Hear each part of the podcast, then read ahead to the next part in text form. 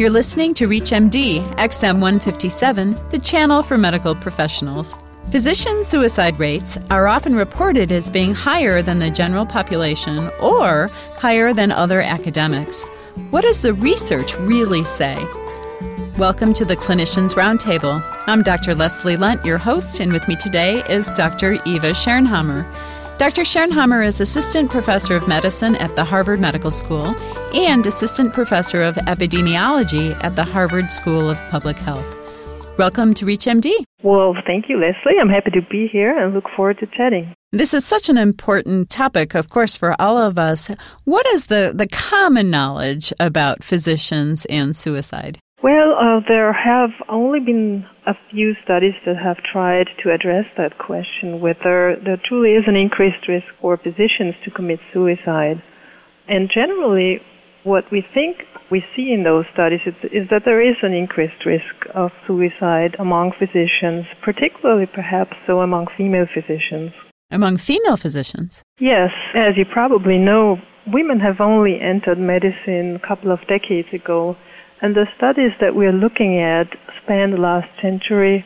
So there's only about half of all studies that do include female physicians. So we're speaking about much smaller number of studies that have been able to look into this. But those seem to suggest that women encounter about three times higher risk of committing suicide than men do in that profession. So, female physicians are three times more likely to kill themselves than male physicians? Roughly. So, if you, we have data that compare physicians to the general population.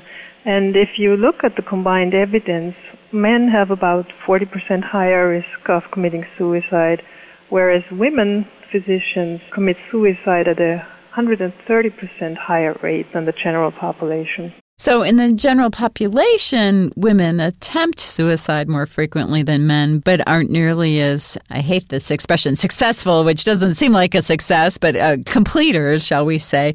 It sounds like in women physicians, that's not the case. I think that's a very important observation, Leslie. It is true that in the general population, about 1 in 15 attempted suicides, especially among women, is successful.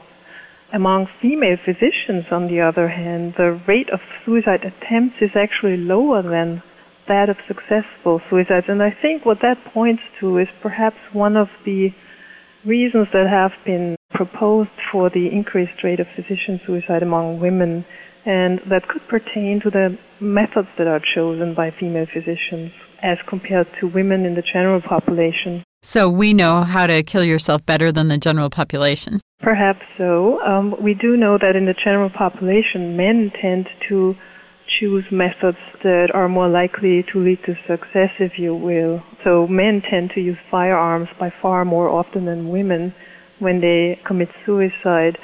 Among physicians, you see that because of the access to drugs that physicians have, both men and women, they tend to use more safe methods, if you will, and they know how to apply these drugs to also successfully commit suicide. Now, you've actually done some research about physicians and suicide. How did you get interested in this topic?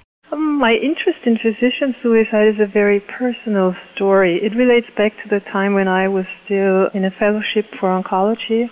And I remember the time when I was working the rounds with a female colleague of mine who I didn't know too well, but I knew she was married, she had a small child, and one day I would come to work and I would hear that my colleague wasn't able to come because she had hung herself in the toilet of her apartment. That was very traumatic in many ways to me because there is this sense of could I have done anything to prevent this from happening, given that I was mm-hmm. working so closely with her. And that still, I think, is something, a message perhaps for other colleagues that clearly there could be something in the way colleagues may interact or behave that could point towards an increased risk perhaps for them to to be suicidal and that certainly would be something to pay attention to and to reach out to these colleagues.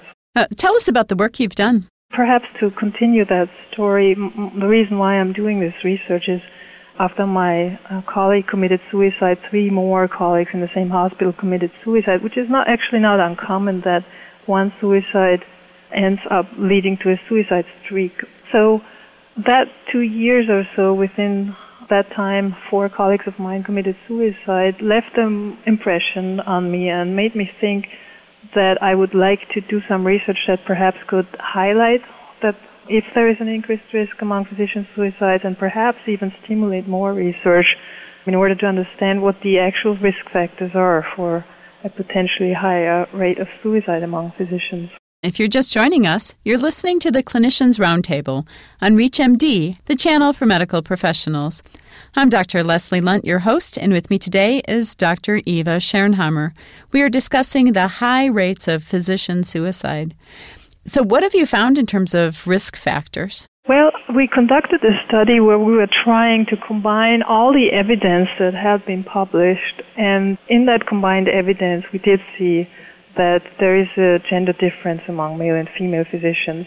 Now, we didn't have data to actually look into the causality of that increased risk of suicide, but there is some literature out there that tries to sort of look at known suicide risk factors and how that pertains to the physician community. And having said that, I also would like to point out that Apart from this perhaps higher suicide rate among my colleagues, there's also a lot of good things to be said about physicians, which in many ways are living a role model life in terms of their smoking rates, pertaining to great diets, exercising at a higher level than the general population. And it has also been shown that physicians tend to live a couple of years longer than non-physicians. So generally, that profession is doing very well. But there are certain things they may encounter in the profession that may actually add to underlying risk factors, such as perhaps a higher prevalence of psychiatric disorders or social factors that then may lead to a crisis and in the combination of an underlying risk factors can perhaps lead to an acute increase in the risk of committing suicide. Does specialty seem to matter? There are some studies that support this. So especially specialties that have better access to drugs, such as anesthesiologists, perhaps. But there are also studies supporting that psychiatrists have a higher rate of suicide, even higher than colleagues from other subdisciplines. And there is also evidence that uh, physicians working in the emergency room may also have a higher rate. So we see gender differences, some specialty differences, risk of comorbid psychiatric problems, substance abuse, any other factors that seem to increase the rate of suicide among physicians? Well, there has been arguments uh, given the particularly higher rate among female physicians that perhaps gender-based harassment may play a role. And there are also some interesting studies supporting especially in male-dominated professions, for instance among female surgeons, that there is a really high rate of gender-based harassment. There are data supporting that up to 50 to 75 percent of all women in that profession have at one point or more than once been gender-based harassed or sexually harassed. And clearly that could add to the stress that female and male physicians already encounter in their profession. So there has been talk about that gender inequality in certain subspecialties that may contribute to perhaps higher risk among the women. Now, any ideas what we as a profession can do to prevent physician suicide? Well, my advice would be based on my own experience to clearly watch out for your colleagues, for one, and if you do notice any differences, if you know of a colleague who is encountering a crisis, and such crisis could be the loss of relative, of a child, of a spouse, could be retirement or a woman going through menopause, all sorts of crises that you might encounter in your colleagues that you think warrant perhaps your particular attention. And I say this particularly because there's also evidence that physicians have a harder time reaching out for help if they need help. Mm-hmm. And in addition, if they do reach out for help, oftentimes they don't receive the type of help they would perhaps receive if they were not physicians themselves. So I think it's one thing is for us to look out for colleagues who might be in need. And then there has also been suggestions that perhaps one should uh, try to establish more especially confidential access to psychotherapy, to perhaps encourage an open discussion about the stresses that physicians encounter in their daily practice. And of course, also to equalize professional conditions, and this is going back again perhaps to gender based differences in the stresses that women as opposed to male physicians encounter. Mm-hmm. Are there any resources that our listeners might turn to for more information? The American Medical Association, I'm sure, would have information.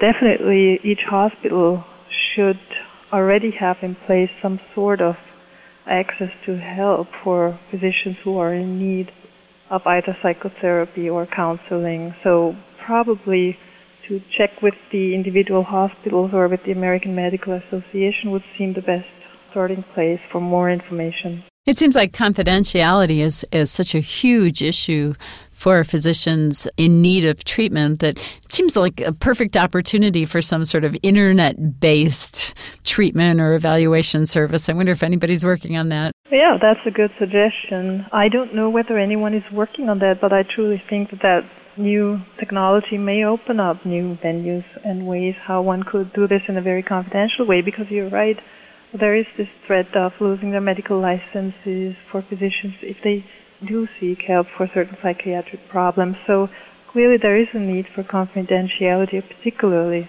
when it comes to counseling physicians.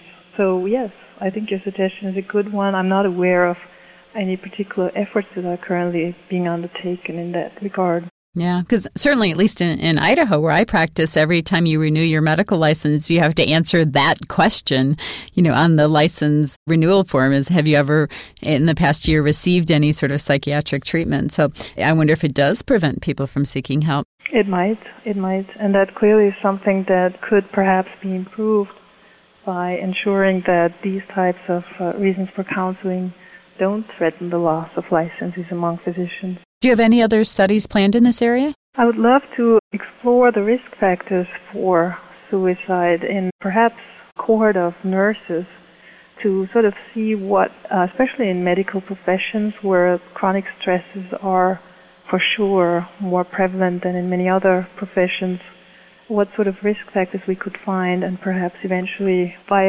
preventing certain risks reduce the risk of suicide in this profession. Thank you so much for sharing your work with us today. It was my pleasure. Thanks, Leslie. We've been speaking with Dr. Eva Schernhammer about physicians and suicide. I'm Dr. Leslie Lundt. You're listening to ReachMD, the channel for medical professionals. For a complete program guide and downloadable podcasts, visit our website at www.reachmd.com. Thank you for listening.